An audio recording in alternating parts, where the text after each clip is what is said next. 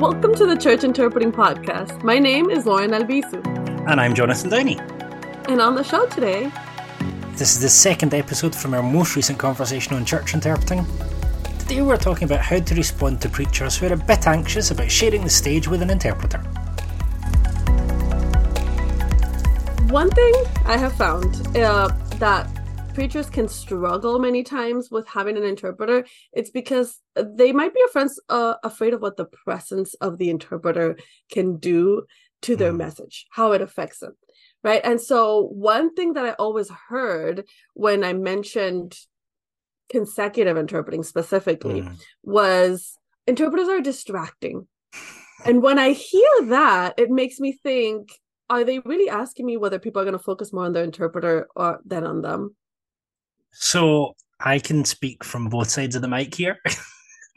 I don't think any of my preaching has been interpreted. I'm not sure. I, I need to have a think about that. But I've been, I've preached, I've interpreted, and I've done talks where I have been interpreted.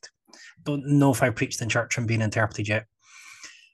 But there's a couple of things going on here. One is consecutive interpreting a distraction. Yes just I mean, just, I'm not just, taking that away. It. just deal with it. The other thing is, does it change how you preach? Yes. But the third point to that is whose sermon is it anyway? Yeah.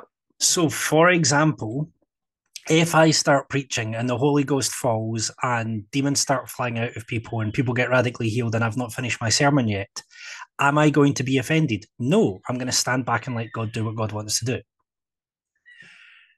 So the implication of that is that my sermon isn't mine anyway, it's God's, and, and God does what God wants to do. So if the sermon isn't mine, then it's important that I don't take offense at what needs to be done for that sermon to be understood. Mm-hmm. I'm not saying interpreters are God. I'm not saying interpreters are the Holy Spirit. But if the sermon isn't mine, doesn't belong to me anyway, then my heart attitude has to be if this interpreter is there so that other people can understand, then let's do something with that. Let's not just accept that, let's make the best out of that. And some of the best preachers that I've seen work with consecutive interpreters have turned the sermon from a one person show into a dance. And when they start realizing they can introduce rhythm, when they start realizing they can introduce partnership, you get a better sermon than you would if they'd just be monolingual. And you engage more people because my big issue is that sometimes, yes, consecutive interpreting can be distracting, but sometimes it's your only choice, right? There are certain events where you cannot do simultaneous and you have to go for the easiest thing and you have to preach to the masses that are there. And so if you're hmm. leaving some out, you're gonna really i don't know i feel like you're really i can't find the word right now but just not allowing the word to spread as it should. And there are levels to this as well. So mm-hmm. i am currently writing a book which will come out next summer. More about this in about ooh, seven eight months time. But one of the points i make about this is that the language choices a church makes whether the church is aware of it or not are political and theological statements Mm-hmm. Now, if you have interpreting and you put the interpreter into a corner and tell them to go whisper in people's ears, that says something different about your theology and I hate to say it, your politics than it does if you have the interpreter on stage. An interpreter on stage tells both audiences, assuming there are only two languages, that language matters. Mm-hmm and that we equally value the people who speak all the languages. Now, the likelihood is it could be a purely technical decision that you can't do simultaneous, you know, there's too big a crowd or whatever. But the very fact you have a preacher and an interpreter together on stage talks about togetherness. So a smart a preacher who's up with it would go, Well, this is the sermon I'm preaching before I even start. Does that speak to the sermon that I had in my notes? During my PhD, I watched some preachers get that, and some preachers treat the interpreter as if they were a stumbling block almost.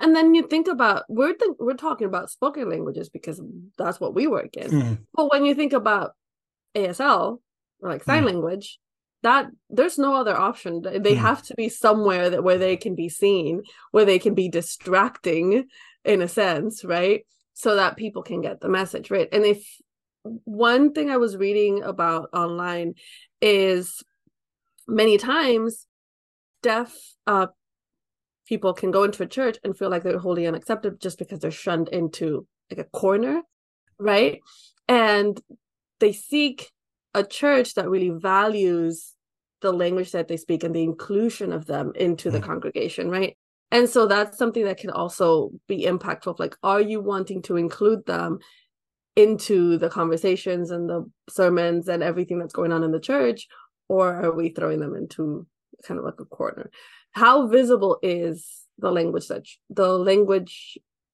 that is spoken in the church so you balance these two things up. You have the honest thing that, from the point of view of the preacher, this is harder than doing a, a monolingual sermon.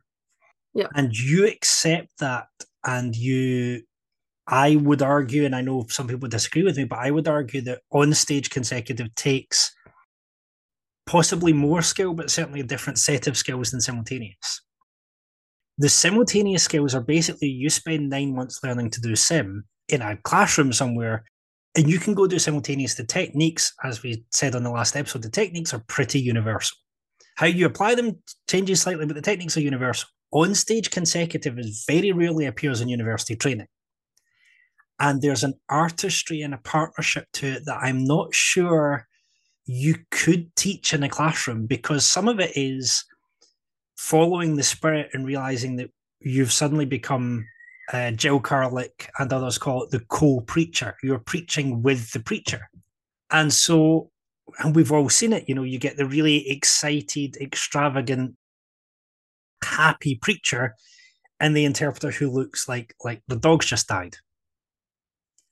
And we've all seen it, and we're all aware of why that's happened because we know as interpreters, interpreting is hard, and interpreting with a smile on your face can actually be quite hard work. So you're acting as soon as you're on that stage, whether you like it or not. And you better know how to act. I would suggest that on stage interpreters need to learn how to preach. Oh no, that's one thing that is essential. You need to know how to how to either way, all of us should know how to present the story of Jesus, right? That's like a basic narrative that we should have. Um i'm not saying everybody needs to know how to act and knows how to preach but you have a basis of narrative that you should know. And so if you want to do this consecutive interpreting in front of an audience and all these things you have to move with the with what the preacher is moving with. If not then it falls into that oh they're a roadblock because you're not really working in the spirit you're not really working in what the performance aspect of it is. I don't like saying performance. I was waiting for that word to come because I, I have a I have a take on that. So, but if you're on Christian Twitter X Elon Musk platform, mm-hmm. roughly once a month there will be a criticism of churches that are so slick that their worship is performance. Guess what? By any reasonable definition, so is yours. So performance, I did uh, theater, drama and theatre studies as part of my undergraduate degree. Performance, the most widely accepted definition of performance and performance studies is anything done purposefully in front of an audience where the actions mean more than just the physical movement. So I, I pointed out, like, if you're a parent and you brush your teeth in front of their kids to try and to encourage them to brush theirs, that's performance if you sing a song in front of the church to try and encourage the congregation to sing too, that is also performance. When we break the bread and take the wine, that's also a form of performance. Performance isn't a dirty word. Where it becomes wrong is when the performance and the heart don't line up. And then you get scriptures like in Hosea and Isaiah where God said, you know, you, are doing all this, man made worship, it's a farce because you're bringing me sacrifices and you're abusing the poor and the, the widow and the foreigner and the orphan that's when it's wrong. So you have the question. Charles Spurgeon, I believe it was, wrote a huge amount on the character of the preacher, saying, Don't you go preaching the gospel while you're deliberately living in sin yourself. Mm-hmm. So, what should we be asking of interpreters, especially those on stage who are preaching alongside the preacher? And so maybe there is a place where the interpreting becomes a stumbling block if it ever becomes more about the interpreter than it does about the message that we're interpreting. Yep. I can't keep arguing with with preachers about how no, this is something that's going to help you, that's going to deliver the word to more people, while also focusing on making sure that I sound the best and I look the prettiest. That's that's not going to help because I am being hypocritical about the points that I'm trying to make to them. Have you ever interpreted a sermon and thought this sermon could be doing with being put on YouTube and played at 75% speed? I mm-hmm. get excited. I am Scottish. I like speaking quickly. But I've had to learn when I'm preaching that some points are McDonald's fries points that you can just give people straight away. And other points are slow cooker crock pot points that you need to let sit and develop. Well, on stage consecutive gives time for points to sit and develop. Yeah. And is there a space for the interpreters, for the very presence of the interpreter, to force the preacher to slow down, to slow their thinking, to slow their message development? Yes, I think that is a a big a, it's, it's a big help right there honestly. Um helping them think it through and it feels a little conceited of me to be like, oh, you need to think through your message.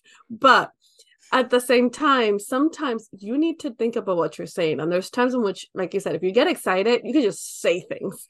And then, did it work? Was it the right way to say it? Did I really filter that through the right filters before it came out of my mouth? Right. And sometimes having somebody interpret for you helps you to think of, like, wait, how is this going to be said? How is this going to be incorporated um received? And that can be very good because it again it, it helps with that partnership that you have to build with the interpreter. Have you ever had to check with preachers what they actually meant? I don't do consecutive because my church doesn't do it. So so i've done it twice when we had a guest speaker um and there were prayers so that was easy I started with onstage consec. That's the first time. The first time I ever interpreted was in the city centre of Brighton in the south of England at a youth conference. All the 200 people at the youth conference went to the city centre to do some street preaching. And this French guy taps me on the shoulder and says, uh, Tu parles français, non? And I was like, Yeah, I speak French. And I interpreted his testimony in front of 200 young people and whoever was walking through the city centre. And that was my first time interpreting. And then a little bit later, I was in France for nine months and I did the entirety of the French to English at a youth conference on my own. And someone else did the English to French, all on stage, all with like zero prep. So I learned my technique there before I went to university to study. And I think I didn't know about partnership or performance. And I think if I were to go back and do it, and I think if I were to do on stage stuff now, I would be much more ready and would know what to expect a lot more. Mm-hmm. And the the biggest challenge that I found with onstage consec wasn't actually the interpreting itself, but the fact that because you're visibly an interpreter, you finish the 45 minute, one hour sermon. You're tired, you need a rest, you've worked for more than the recommendations say that you should work. You're trying to get a rest, and someone will tap you on the shoulder and say, You're the interpreter. Can you interpret this conversation for me? You don't if you're in the booth you get to sneak off and no one knows who you are. Unless if, you're like my pastor who gives out my name every other weekend. And now i am just the interpreter. I am nobody else right? And i love it okay? Don't get me wrong. It's great. It gives visibility to the ministry. It tells people we care about english speakers. But it also makes it so that when i come downstairs people are like hey can you help me out let me guess, after you've just done a service, and mostly when it's the most emotional service that you've done for a while. Yeah, yeah, yeah. Especially because then they're an altar call by the time I come down, right? So it's mostly the altar call. And as easy as I might say prayer is, I have to, I'm like tired. So now I have to be spiritually prepared for whatever's coming at me with this prayer. I, I'm almost cry laughing here because it, it's it, it's just the life of an interpreter, and I would want pa- preachers to know we're not here to take the spotlight away from you, but we would like you to remember that it's not actually yours. Yeah. And so we're here to glorify God with you. We're not telling you what to do. We're going to follow where you go. And they're your notes, they're not ours. So we don't have a clue where you're going next. But it's still the sermon that God gave you to prepare. And we're here to make sure that that is heard and understood and applied by everyone. So maybe we can work on making sure that the spotlight goes on God rather than on any human. And yeah, we know it's awkward. Yeah, we know it's hard. We know it because we've done it. But there's a way that it could be even better than it would be otherwise. Sometimes an interpreted sermon is actually better than a monolingual one, and that sounds conceited, but it's just true.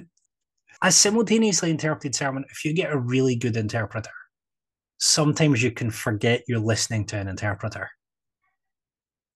And I know when I saw interpreting in, in Germany once at a big youth conference, and I went, I want to be one of them. Mm-hmm. And it's because I saw, and it was consecutive, it was on stage consec, because I saw that through their work, people's lives were getting changed despite the fact they didn't speak the same language as the preacher. Yeah. And that's why that's what we're here for. Whose name is on the, the notes, we couldn't really care less. We just care whose name is lifted high. For me, I think with simultaneous, if we talk about the other face of interpreting, right? And it's the one I have to work on every Sunday. It for me, it's always about is it a seamless service? Not really about did I end at the same time, but can people participate just as well as the mm. monolinguals who are listening to the direct target language, right? Mm. I mean, source source language. I always get confused. But can they participate as seamlessly? And whenever I come and I ask, and I'm like, hey, how was service? And like, oh no, it was great. I was understanding everything. And it didn't feel like I was getting interpreted. I'm like, okay, that's the great, greatest compliment you can give me. Love it. I did my job right. And that's what I like to see. Sometimes I know that if I were to go to a class and they heard me interpret, they'd be like, you're stepping on their toes. You're not leaving enough room sometimes. And like, I know, I get it. I have to leave more room. But I make those choices to help people feel like they're in a service together, mm. right? Rather than just behind everybody else.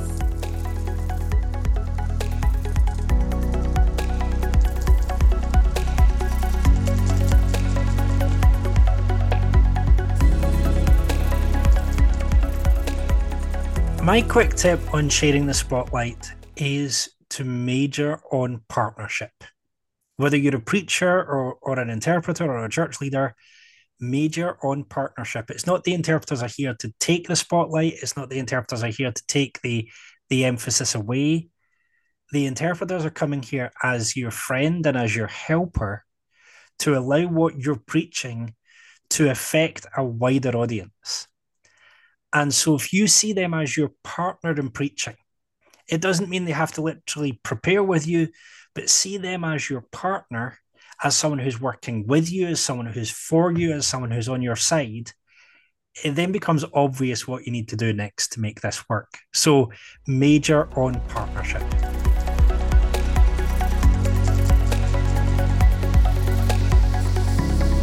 Thank you very much for listening to the Church Interpreting Podcast presented by Lauren Albisu and Jonathan Downey. If you'd like any more information or support, go to churchinterpreting.com.